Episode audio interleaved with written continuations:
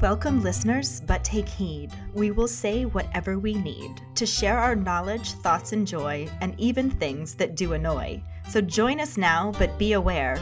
We have a tendency to swear. We'll dial it back a little bit. But frankly, we don't give a shit. Welcome to Just Keep Rolling, a Harry Potter book movie compare and contrast podcast. Allow me to introduce you to your podcasters. Us. Ellen, the punny, nitpicky, know it all host, Katie, the hilarious, potty mouthed, snarky host.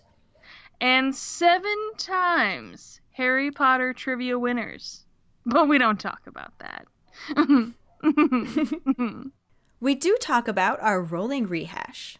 Last week, we discussed Chapter 5, The Whomping Willow and its corresponding film scenes. Molly might want to take a head count at King's Cross. Ron might want to take driver's ed. Harry might want to increase his life insurance policy. Arthur might want to increase his car insurance policy. The Whomping Willow might want to claim self defense. Filch might want an antihistamine.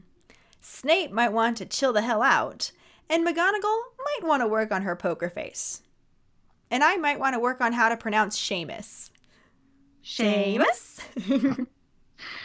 During episode 23, Sassy Pants and Sweaty Hands, our Potter Pondering was what do you think about Molly and Arthur going through the barrier before Harry and Ron?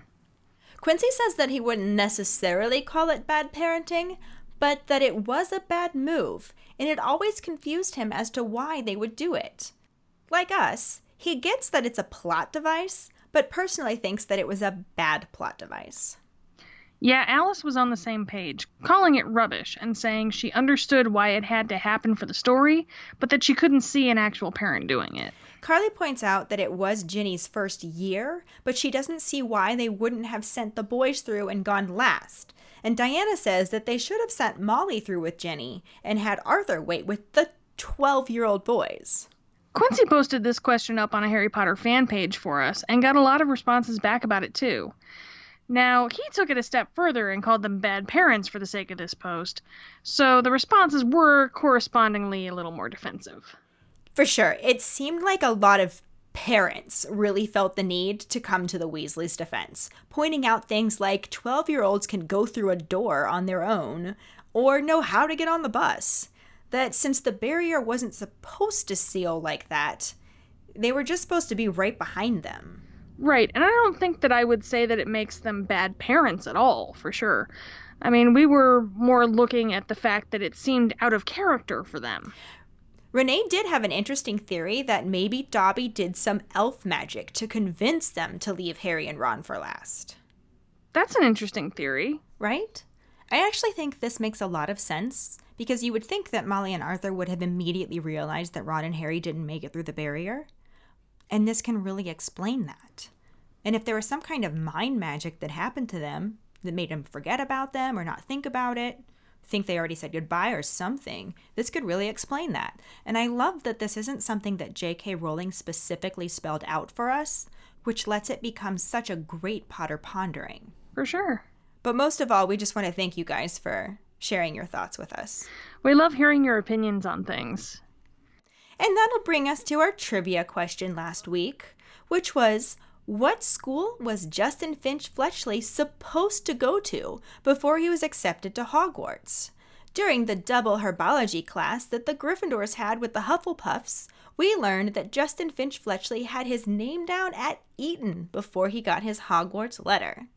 And congratulations again goes to Quincy, though this was probably the closest I have ever seen two people answer the question at nearly the exact same time.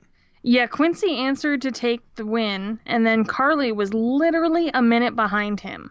It was honestly probably less than that with how quickly the answers came through, but as far as we can tell, the timestamps round to the nearest minute. So, nice job to Quincy for winning, and shout out to Carly for coming so close. So close. Maybe next week. We are certainly seeing some people start to give Quincy a run for his money. This makes two weeks in a row for him, but considering that Alice got there first last week and Carly was right on his heels this week, he's really going to have to fight to keep his streak going. especially since Dave is also always right in the mix and ready to make sure that we are declaring the winner fairly. He's okay with not winning himself as long as someone is stopping Quincy from winning every time. The more people that get involved, the less predictable it is who will win. And I love you, keepers. You have really exceeded my expectations of what this trivia would become. This is so much fun. Definitely. And let's just keep rolling into Chapter 6 Gilderoy Lockhart and the corresponding film scenes. Chapter 6 Gilderoy Lockhart. The next morning at breakfast, the post arrives, and any pride that Harry and Ron feel about showing up in a flying car vanishes as Errol crash lands on the table with a red envelope for Ron. At first, Harry isn't sure why Ron is so worried about the envelope, but then Ron explains that it is a howler. It begins to smoke while Ron opens it, and as soon as he does, Mrs. Weasley's magnified voice fills the great hall, telling him off for taking the car. Everyone turns to look at them as Mrs. Weasley's voice yells about the shame, her disgust, and Mr. Weasley facing an inquiry at work.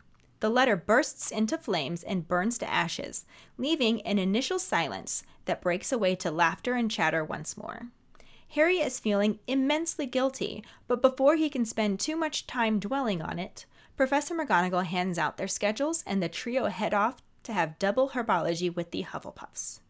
When they arrive at the greenhouses, they see a disgruntled Professor Sprout holding an armful of bandages and talking to Professor Lockhart. He greets the students and mentions he was telling her how to best doctor a Whomping Willow tree. Professor Sprout cuts him off and sends the second years to Greenhouse 3. Before Harry can head that way, Professor Lockhart intercepts him and asks for a word. He takes all the blame for Harry flying the car to Hogwarts, saying that he gave him a taste for publicity when he got him on the front page of the paper.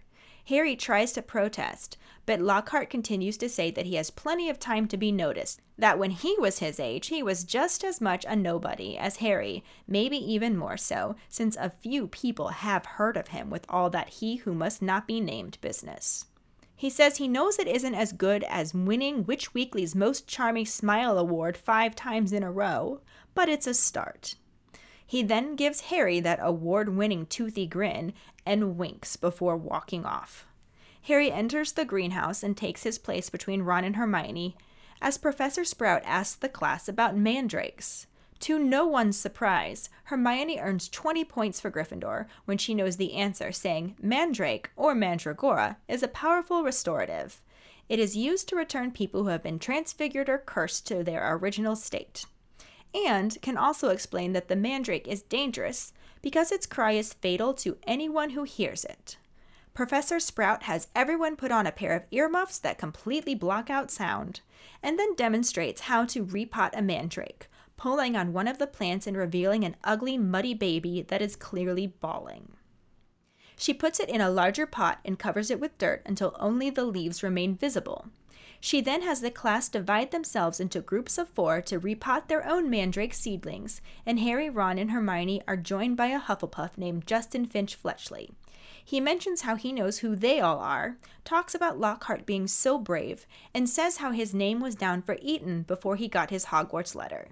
They then put their earmuffs on and can't really talk anymore. They spend the rest of class trying to get the mandrakes into the pots, which isn't as easy as Professor Sprout made it look. After class, they have just enough time for a quick wash, then head to Transfiguration. Harry feels like he can't remember anything from the last year as he tries to turn a beetle into a button, but Ron is having far worse problems. He patched his broken wand with spellotape, but it still isn't working properly and he ends up smashing his beetle. His mood doesn't improve when they head to lunch and Hermione shows them a handful of perfect coat buttons she made. They eat lunch and sit outside in the courtyard until their next class, Defense Against the Dark Arts. Hermione is reading Voyages with Vampires as Harry and Ron discuss Quidditch, until Harry realizes he's being watched by a small mousy boy who blushes and introduces himself as Colin Creevey.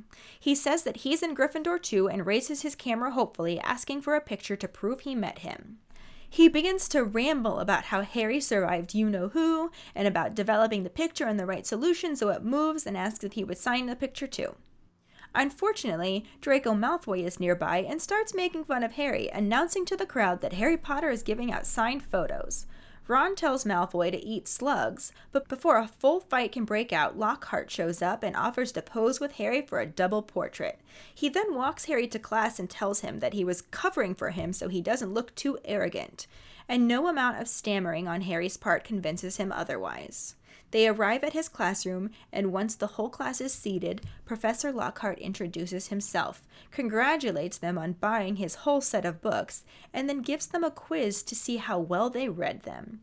It was full of questions only about Lockhart, and after a half hour, he collects them and realizes that Hermione Granger is the only person who got all of them right.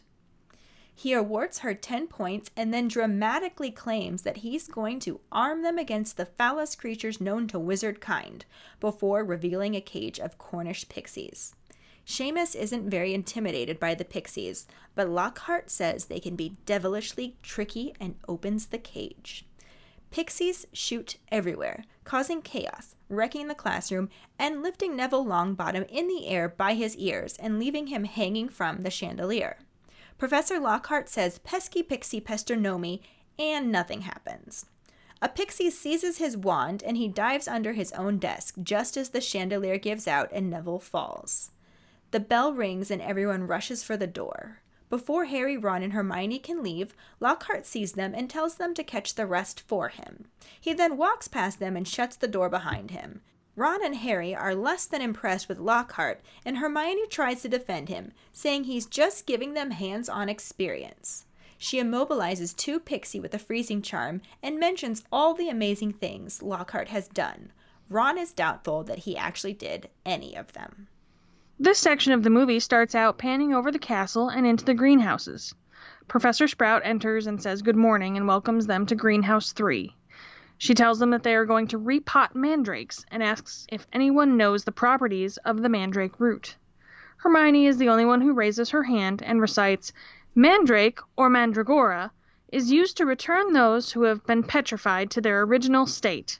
It's also quite dangerous. The mandrake's cry is fatal to anyone who hears it.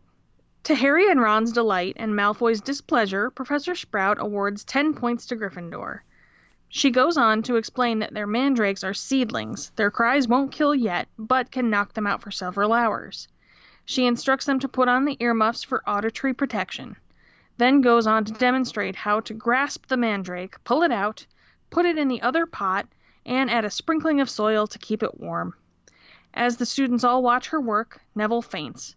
Professor Sprout thinks he was neglecting his earmuffs, but when Seamus explains that he just fainted, she says to leave him there and continues teaching class. The students all grasp their mandrakes and pull them out of the pots, creating a chorus of high pitched crying. Malfoy tickles his mandrake and it bites his finger. The scene transitions to nearly headless Nick, who greets Percy and Miss Clearwater in the corridor before gliding into the Great Hall, where Ron is attempting to tape up his wand convinced he is doomed. As Harry confirms this, they are interrupted by Colin Creevey saying hi and blinding Harry with a camera flash. We hear an owl screech and Dean says, Ron, is that your owl? as Errol flies in and crash lands on the table to everyone's laughter. Ron nervously removes the letter from his beak and Seamus announces that Weasley's got a howler. Everyone laughs some more and Neville encourages him not to ignore it. As Ron opens the letter, it begins to scream at him in his mother's voice, telling him how disgusted she is and how it is his fault his father is facing an inquiry at work. Her voice lowers and the anger ebbs as she, to Ginny's embarrassment, congratulates her for being in Gryffindor. The letter then blows a raspberry at Ron and tears itself into pieces. Everyone looks a little traumatized, and the scene shifts to the Defense Against the Dark Arts classroom. Gilderoy Lockhart enters the room and introduces himself as their new Defense Against the Dark Arts teacher. As he descends the stairs and walks past a portrait of himself, painting himself, he shares that he has an Order of Merlin, third class, is an honorary member of the Dark Force Defense League, and a five time winner of Witch Weekly's Most Charming Smile Award. The girls all swoon and the boys all look significantly less than impressed. After a bad joke that no one but Lockhart actually laughs at, he informs the class that it is his job to arm them against the foulest creatures known to wizard kind. He taps his wand against a covered cage, which starts to rattle. He tells them they are safe in his classroom, and as he removes the cover from the cage, he asks them not to scream, as it might provoke them. The cage is filled with little blue Cornish pixies that Seamus and the rest of the class are not remotely scared of. Professor Lockhart calls them devilishly tricky little blighters and opens the cage to see what they can make of them. The pixies dart everywhere, throw books, and grab Neville by the ears, lifting him up into the air and hooking him on the chandelier. Harry uses a book to knock a pixie off of Hermione's hair, and Lockhart flourishes his wand, saying, Pesky pixie pesternomi, only to have his wand taken by a pixie. The pixie taps the wand against the chain suspending an animal skeleton in the air, and Lockhart bolts back up the stairs to his office. Just before shutting himself in, he asks the trio to take care of the rest of them. Ron isn't sure what to do, but Hermione stands up and says, Immobulus! and freezes them all mid-air.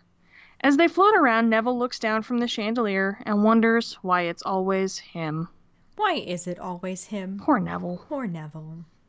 I think the most noticeable difference between the book and the movie for this episode is that they have the scenes in a slightly different order, as well as some other minor changes. Mm-hmm. The book starts out with everyone in the Great Hall for breakfast and Errol crash landing onto the table with the howler for Ron. Mm-hmm. Then Professor McGonagall hands out their schedules and they learn they have double herbology with the Hufflepuffs. And that's where the movie scene starts right in, during their herbology class. Although they don't have it set up to be only with the Hufflepuffs, because they have Malfoy, Crabbe, and Goyle in the scenes. Obviously, Slytherins are present as well. Yeah, I don't think that the movies split them up the way the books did. I think they pretty much just had all the second years take their classes together. Yeah, which makes sense for a movie. I mean, to have all of the main kid actors present for the scenes that require a full classroom. It definitely makes more sense to do it that way rather than have other random child actors just to fill in space. It doesn't really change the story to have Malfoy, Crabbe, and Goyle in the herbology class. Plus, everything else in the scene stayed pretty true to the book. Professor Sprout, who is kind of dirty, starts the class welcoming them to Greenhouse 3.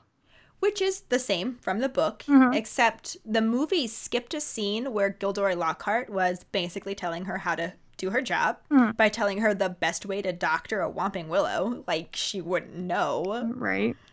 But I do love that you mentioned Professor Sprout being dirty, because not only does that make sense, working with plants and dirt and everything, Mhm. but in the book, they specifically mention how dirty she is and how immaculate Lockhart looks next to her in his turquoise robes. I can see why they didn't include this scene, though. For one thing, the movie hasn't yet introduced Lockhart as the new Defense Against Dark Arts professor. And for another, it doesn't, I mean, it doesn't add much to the story beyond some fun color about just how annoying Lockhart is. True. The uh, Whomping Willow, it doesn't have little slings around its branches in the movie. I always like that touch. That they had to, like, fix it up in the book. Oh, well, they didn't really show it, the Whomping Willow, did they? They did, and it just it was fine. Like it, I was kind of missing the little having its branches in slings and shit. Just because it would have been cute. It didn't take anything away or add anything. I just, it was just something I liked. Yeah. The scene also cuts out a conversation between Harry and Lockhart, where Lockhart is convinced that he's to blame for Harry taking the flying car, thinking that Harry was doing it all for the attention because he gave him a taste of what it's like to be on the front page of the newspaper. and I'm willing to accept that this is also just fun color and isn't really necessary to the story, but it is a difference. it is definitely a difference. But after that, the herbology class proceeds similarly. Professor Sprout says they are going to be repotting mandrakes, and Hermione is, of course, the only one to know what the fuck a mandrake is. Of course. There is a minor difference here, as in the book, Hermione says that Mandrake, or Mandragora, is a powerful restorative used to return people who have been transfigured or cursed to their original state. In the movie, she specifically says that it is used to return people who have been petrified. So, I mean, thanks for the plot point, Hermione. you know? right? A little foreshadowing for us there. Gee, is somebody going to get petrified in this story? Hmm, hint, hint. She also goes right on to say that they are dangerous because the cry of the mandrake is fatal to anyone who hears it, and then gets 10 points for Gryffindor. 'Cause why not? She says that in the book too, but not all as one run on answer. After she explains what a mandrake is, she gets 10 points. Mm-hmm. Then Professor Sprout asks why the mandrake is dangerous. Once again, Hermione is the only one who can answer, and that is when she mentions that the cry is fatal to anyone who hears it. It also earns her 10 more points, so in the book, she actually gets 20 points total. But in both, even though the mandrakes are only seedlings and their cries won't kill anyone, they will knock them out for a while, so Professor Sprout has everyone put on their earmuffs to protect themselves. In the book, there was a mass scramble for a pair that wasn't pink and fluffy, and I really wanted to see that happen in the movie. Yeah, that, that would have been really fun. But all of the earmuffs are pretty neutral. They're just mm, brownish, whatever. They put them on, and she shows them how to repot a mandrake. And she says, and I quote, this is a direct quote from her grasp your mandrake. Giggity? right? It's dirty, right? It doesn't sound good. It's so dirty. You thought I was talking about the dirt on her clothes earlier. No, Professor Sprout's kind of dirty. I'm just saying. She's dirty. It always cracks me up in the movie when Professor Sprout has them put those earmuffs on so they're protected from the mandrake's cries, and then proceeds to talk through her demonstration of how to repot it. Like they can still hear her. Well, I mean, maybe the earmuffs were enchanted to only block out the mandrake's cries, but everyone could hear everything else. Like, you know, like noise canceling headphones. Maybe, but that's not how it was in the book. When everyone is in their earmuffs, she pulls the mandrake, she grasps the mandrake firmly, and pulls it out of the pot, and Harry lets out a gasp of surprise that no one could hear. It specifically says that no one could hear. What? I wasn't listening. Sorry. Ha ha. Take your earmuffs off. Pay attention. I don't wanna. Sprout completes the demonstration and gives them a thumbs up to remove the earmuffs, and then gives them further instructions so they can work on their own. Yeah, the movie does just have her talk through it, and it also adds a little drama and humor by having Neville pass out, which I think sticks with his character pretty well. Yeah. Uh, um, she thinks he was neglecting his earmuffs, but Seamus points out that he had just fainted, and she says to eh, just leave him there. Just leave him there. like he falls from, well, I mean, he breaks his wrist, but at least Yeah. he gets taken to the hospital wing when that happens. He faints and falls through. Eh, just leave him on the ground. It's Just all leave him there. He's fine. And that that definitely didn't happen in the book. She just tells them to work in groups of four and sets them to work. And Harry, Ron, and Hermione are joined by Justin Finch Fletchley. And before they put the earmuffs on, he introduces himself and rambles a bit, mentioning that his name was down for Eton. Which was our trivia question. Yep. But also not in the movie. Nope. Making sure we knew that Justin was Muggleborn wasn't as necessary a plot point. Everyone just gets right down to work, firmly pulling the mandrakes out, creating a chorus of high pitched crying. Which was pretty awful to hear. Yeah, Juniper, my child Juniper, has started doing a mandrake scream when she's pissed. And let me tell you, I wish I had some fucking earmuffs. I love how because she's doing something that annoys you, you call her by Juniper instead of Ginny. Either that or she's my husband's child. She is your husband's child. My husband's child has started doing a mandrake scream. Yeah. Hopefully that's something she grows out of. Oh, good lord. And hopefully it doesn't get worse and end up, end up killing me. That would suck. That would suck. She as she grows up and keeps screaming, it goes from just knocking you out. You wish it would knock you out, probably. Times. there are days. But anyways, let's just keep rolling. The book has them put their earmuffs back on and get to work, and so they can't really continue the conversation anymore. And they find that it's actually a struggle to get the mandrakes out of the pots and back into new ones. They don't really want to come out or go back in. So hmm. Sprout made it look really easy. Sprout does that. Um, the movie doesn't really show them repotting any of them. They all just kind of look around after they pull the mandrakes out, and then they show Malfoy sort of tickling his mandrake. Giggity. right? I'm telling you. it's all over in this chapter. but I love when the mandrake bites Draco. Like, what the hell were you thinking was going to happen, dude? You don't just stick your fingers in a screaming creature's mouth. Like, you just don't. Seriously. the fuck? But this is where the herbology class ends in the movie. So, In the book, after herbology, they have a difficult transfiguration class with Professor McGonagall. Harry feels like he's forgotten everything, and Ron's broken wand that he tried to repair with the ever so punny spellotape still is not working. I still love that they call it spellotape. Like we talked about this in our bonus episode for the Sorcerer's Philosopher's Stone comparison, um, when we when we went between the American and the British versions of the book.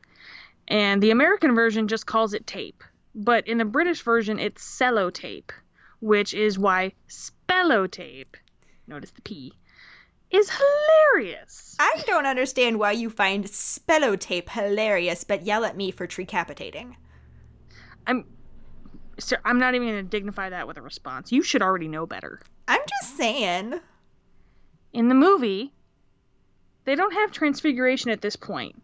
We will see Ron have trouble with his wand in transfiguration later, though, so we'll talk about that then. After herbology, the movie transitions to the corridor where nearly headless Nick tips his head and greets Percy and Miss Clearwater. I love that he tips his head. Right? It's the best. Also, having Percy with Miss Clearwater is a fun little nod to that mystery we were talking about surrounding Percy, the letter writing shut in. And we will talk a little bit more about this later on. Yep. The movie then moves us into the Great Hall, and Ron is spellotaping his wand. Even if the movie, sadly, does not actually make that joke. Colin Creevey blinds Harry with his camera flash and introduces himself, saying that he's in Gryffindor too. There's also a deleted scene where Colin goes on much longer with his chatter, revealing that he is, in fact, Muggleborn. And on the way he says, "Everyone just thought I was mental," it's just it's so adorable. The way he's like an overexcited labradoodle. I love it. He, that's yeah, that, that's pretty much. He's so freaking. And the cute. way he, we'll talk about him later, but it no, it was it was awesome. I really wish they'd left that scene in. Mm-hmm. We will meet Colin this chapter of the book too, but since everything's slightly out of order, we don't at this moment of the book. Mm-hmm. This is also when it shows Ron getting the Howler instead of before herbology class. Yeah, it flipped the order of those two scenes as well as mixing up some other ones, but aside from that, they are pretty similar. Errol crash lands on the table, and Ron realizes he has received a howler. Neville tells him better not ignore it, that he ignored one from his grand ones, and it was horrible. yeah, the movie adds in a couple of lines. We've got Dean Thomas, our resident one line wonder, saying his, well, one line Ron, is that your owl? Plus, Seamus gets to announce that Weasley's got a howler. The howler itself gets the exact same gist across, but it is slightly different. Parts of it are word for word, but the book version definitely goes on a bit longer. Yeah, plus there is the end of it, of course, where Molly congratulates Ginny, and it's it's classic Molly. Like, why waste a whole other piece of paper sending Ginny her own note? Let's just make sure everyone in the Great Hall knows what's up. right? Book Molly just yells the whole letter and then it bursts into flames. Having her yell uh, aligns itself with how Molly yelled at Ron, Fred, and George for the flying car incident and then kindly welcomed Harry. Yeah. Cuz like in the in the book it's just yell yell yell kindly welcome Harry whereas in the movie it was yell greet Harry, yell a little more, talk kindly to Harry. Like the way that she goes back and forth, you can tell that she's the mother of six boys and one girl. Yeah. Because she can switch from yelling to that calm, sweet voice like nothing. Absolutely. And a side note, I so wish I could send howlers to shitty people. Like I'd probably run out of paper, but you, oh my you god, would. it worth it. You really would. I hope you never have to send a howler to me. No. I prefer to deliver your howlers in person. And fair enough. So you're safe at least until this quarantine's over. At least. Who knows how long that's going to be. Yeah. but another slight difference is in the book, the howler bursts into flames and then burns to ashes. Yeah, and in the movie, it blows a raspberry at Ron. Which I always thought was so cheesy. I mean, I didn't hate it. Like it was it it's childish, but it's funny. Like it's a funny way to end a parental smackdown. But in the movie, it tears itself into pieces instead of bursting into flames, which I think is way safer because, I mean, bursting into flames is dangerous. They're kids. What if one of them catches on fire? The added risk of receiving a howler. Catch on fire, and you'll certainly think twice before breaking rules again. I'm just saying. Point, point, Ellen. Mark it. Uh, Woohoo! but then the scene transitions to the Defense Against the Dark Arts class. Obviously, since this was set up out of order, the transition isn't going to be the same. The book goes from the Howler to Herbology to lunch, and Harry, Ron, and Hermione are sitting in the courtyard, and this is where we meet Colin Creevey in the book. His deleted scene from the movie is actually pretty spot on to the book, with the wanting to take his picture and have him sign it and all the rambling. And aside from the order of appearance change, the only real difference is that in the book, Malfoy overhears Colin asking Harry to sign the photo and starts announcing it to everybody to embarrass Harry. Ron tells him to eat slugs. Which is what he uses to curse Malfoy in a later scene. Yeah, and we'll talk more about that then. I didn't get the impression that it was a curse in the book.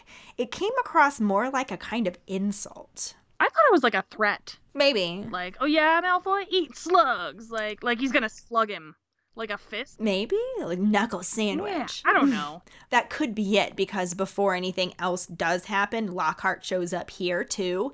And it's just in time to hear Malfoy. And again, he assumes that he's given Harry a taste for fame and poses with him Ugh. to cover for him. So Harry doesn't look too big headed. He's so cringeworthy. Like he's just so Right. cringy.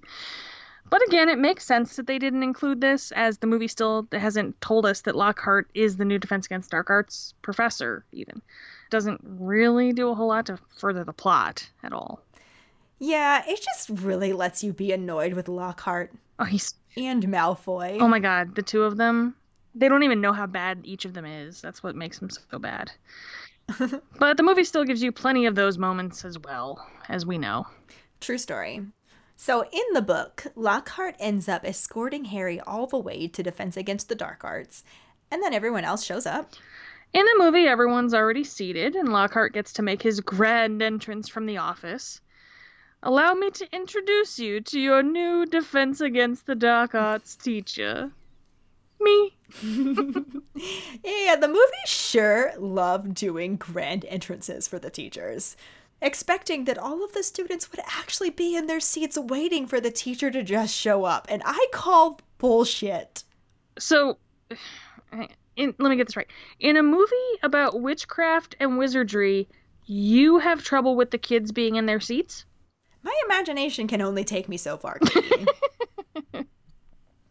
I'll give you. But anyways, once you get past Lockhart's grand entrance, which despite being different than in the book, I can't even be mad about. It was so amazing. It really was perfect. Like it took it took a lot of what was left out of the previous scenes that the book had him in and condensed it all into one bundle of pompous, self-promoting mm, like bullshit. You know, when he walks down the stairs talking about all the things that he doesn't talk about and stops to pose by the painting of himself, painting a portrait of himself and wait, ooh, Lockhartception. Lockhart Artception. Lock- That's actually one of my favorite parts, though, especially when he says five times winner, pauses, and then both he and his painting self wink.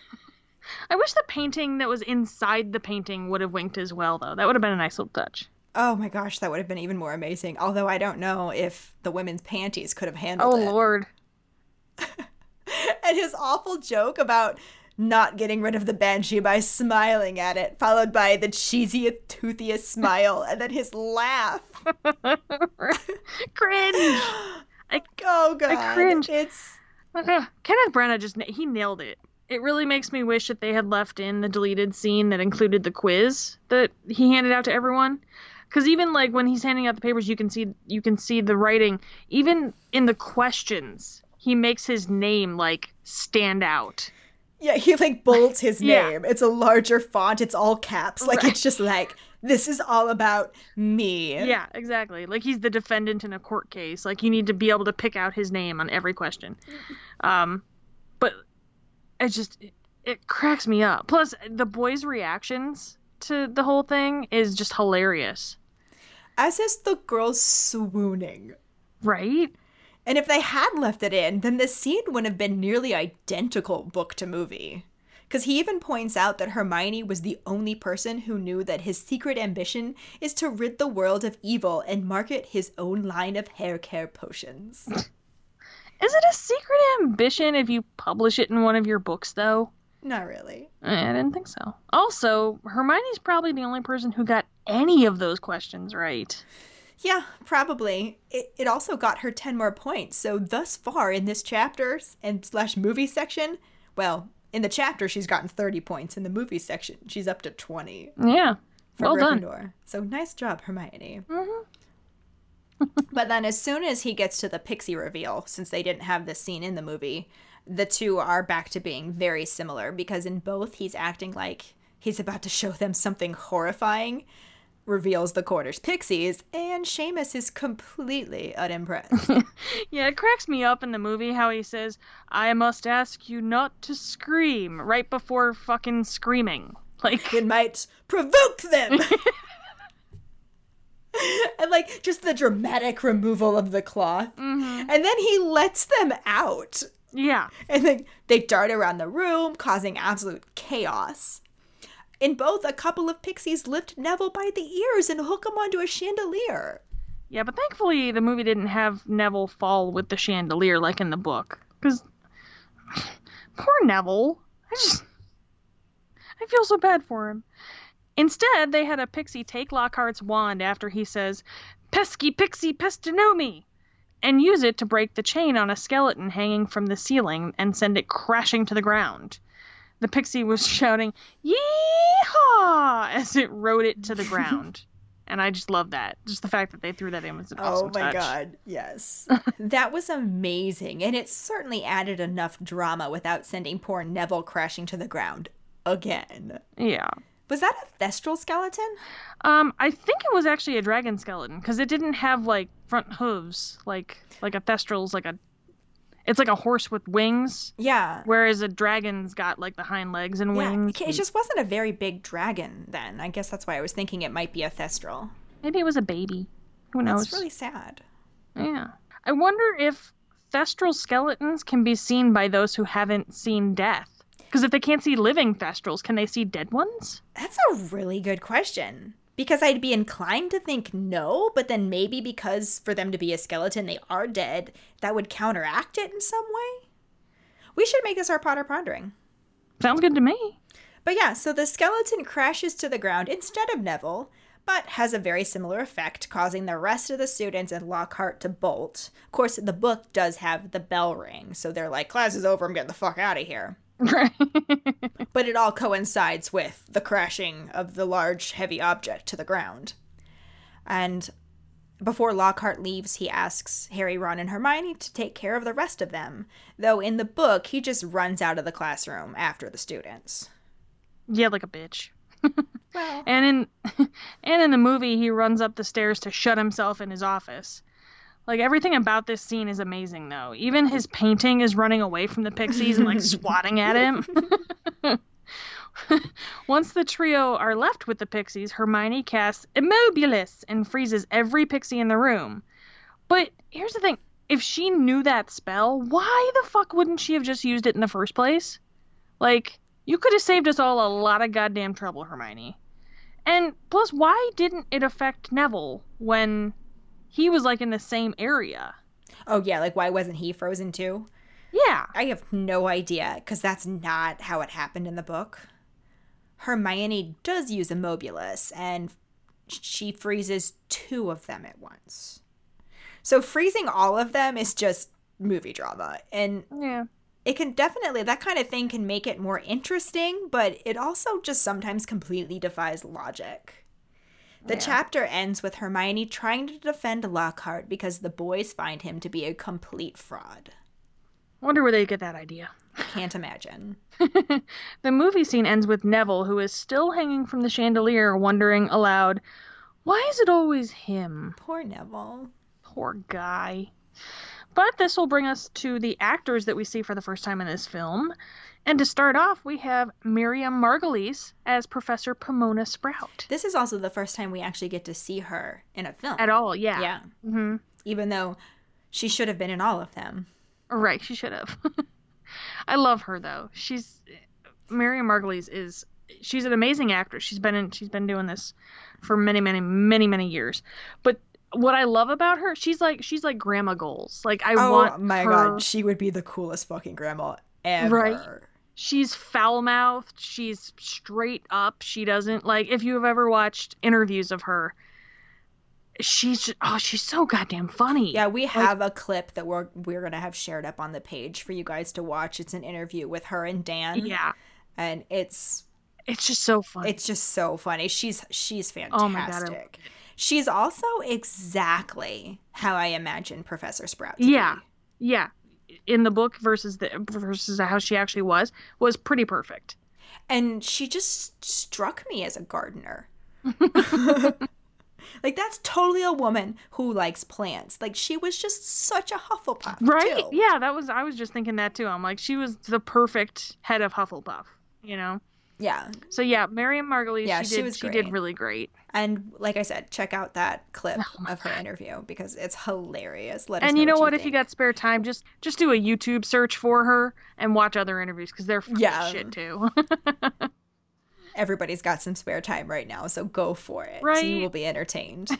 we also had Hugh Mitchell as Colin Creevey, which like I said, we already said we wish that they hadn't taken out his extended scene because it is just 100% everything that I imagined mousy little Colin to be. right? Yeah. Like he was just such a little spaz. Yeah. And, and uh, like if you guys haven't had a chance to see that deleted scene, check that out too because Mhm. it's like I had forgotten about it. Like I know I'd seen it before, but until we started working on this episode and I rewatched it, I was just like, yeah. I forgot how perfect he was. And he was just like that. I mean, he was just described as being so tiny and mousy and just a total little spaz who was just like obsessed with Harry. And even like the imitations in the book that they'd have Malfoy do of him, like everything about it, that little kid just like snowballed into one Yeah. little tiny scene. And I was just like, he's perfect. He he's amazing. so well. Like that's totally just adorable. Creevey. He grew up to be to be quite handsome too.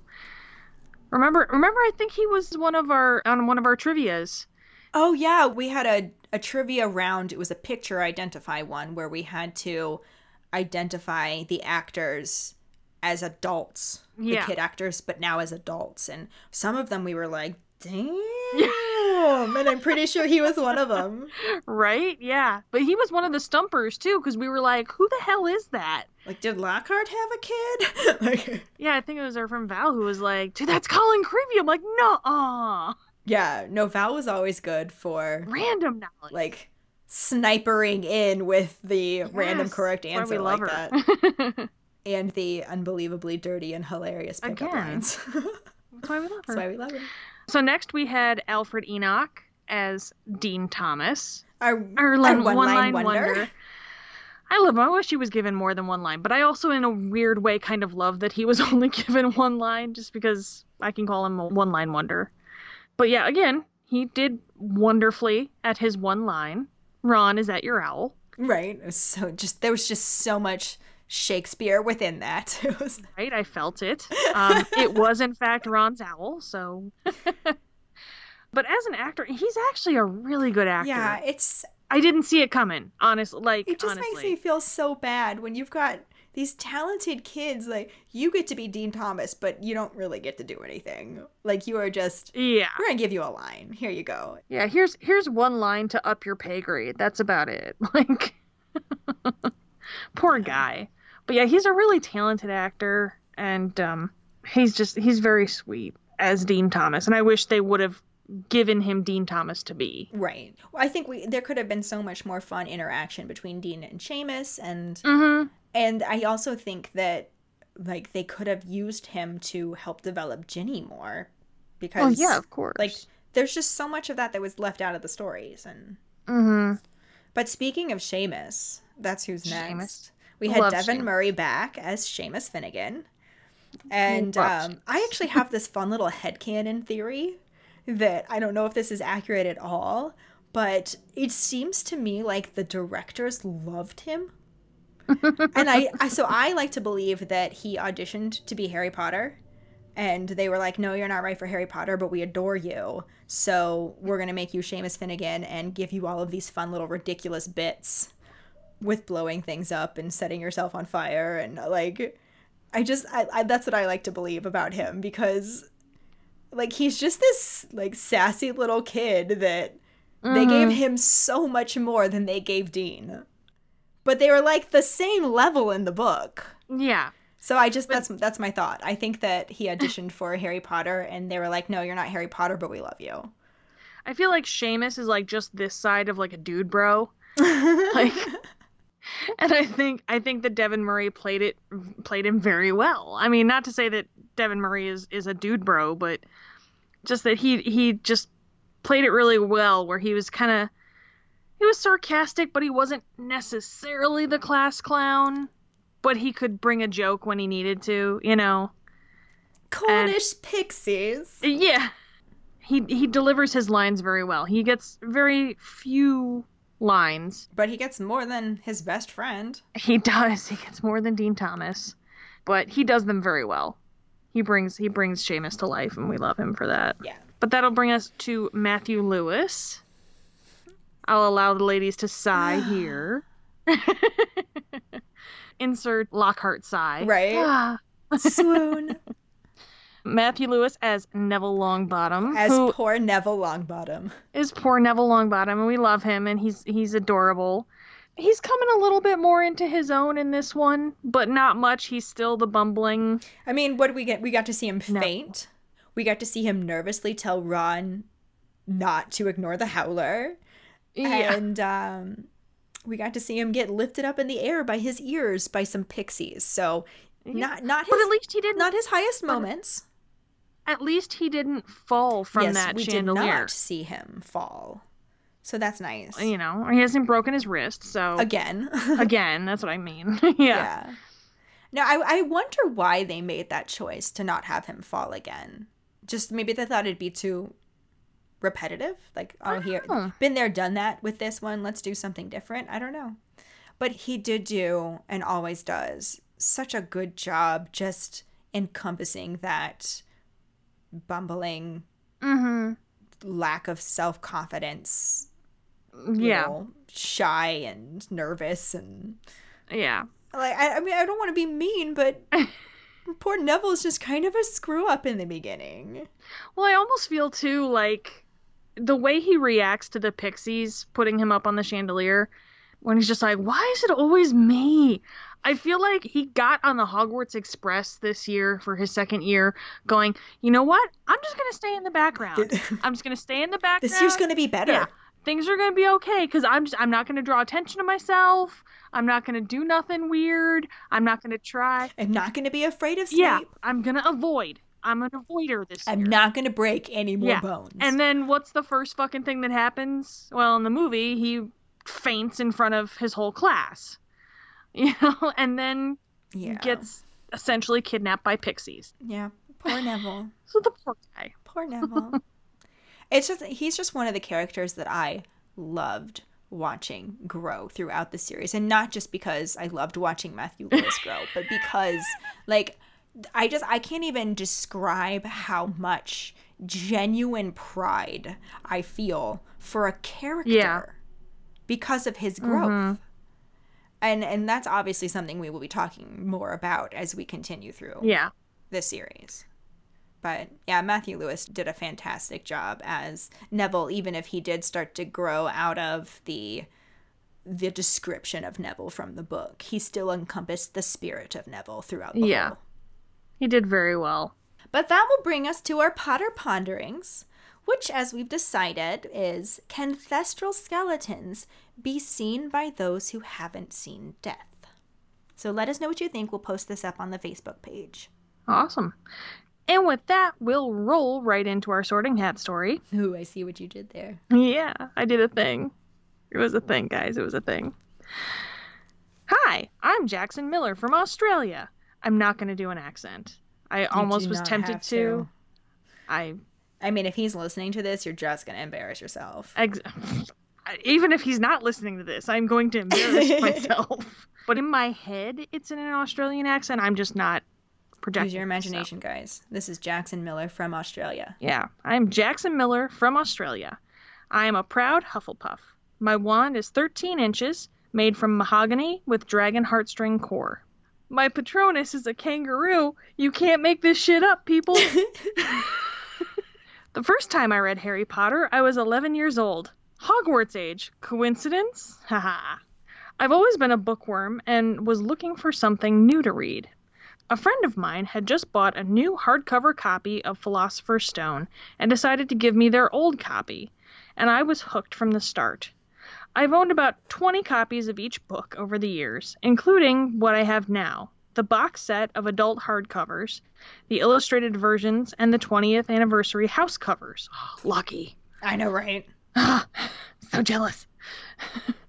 the first thing I'm doing when the COVID 19 crisis is over is planning a trip to the Wizarding World.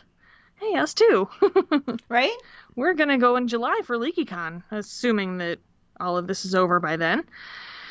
But thanks for sharing, Jackson. We are so happy to have you join us. And as you heard, I love the fact that you are from Australia and your Patronus is a kangaroo. That's just, that's fucking amazing. It really is.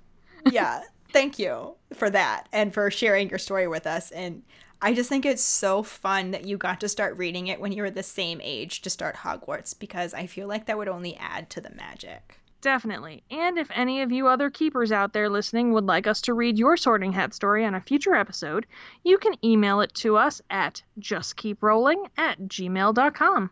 Let us know your house, wand, the wood, the core, and the length, how you got into Harry Potter, and anything else that you might want to share with us. Yes, please share with us. We love reading your stories. And this will bring us to this week's trivia question, which is How long was Harry stuck in detention with Professor Lockhart? The prize for the first one who responds with a correct answer and the code word hashtag fan mail will get a bitch is a witch, motherfucker's a wizard, a just keep rolling, or a pride sticker. Another way to get a sticker is to rate and review us. If you're an Apple person, you can do that through the Apple Podcast or iTunes app. If you don't have Apple, you can write a recommendation on our Facebook page. Then email us at justkeeprolling at gmail.com to let us know you did, and we will get back to you to figure out which sticker you want and where to send it. Don't forget to find us and follow us on Facebook at JKR Podcast and Twitter and Instagram at Just Keep Rolling. Following us on Podbean at justkeeprolling.podbean.com will get you the episode as early as possible and give you a leg up in answering the trivia question. If you would like to support us as a patron for extra perks, you can go to patreon.com slash justkeeprolling. As always, any support you can give is greatly appreciated.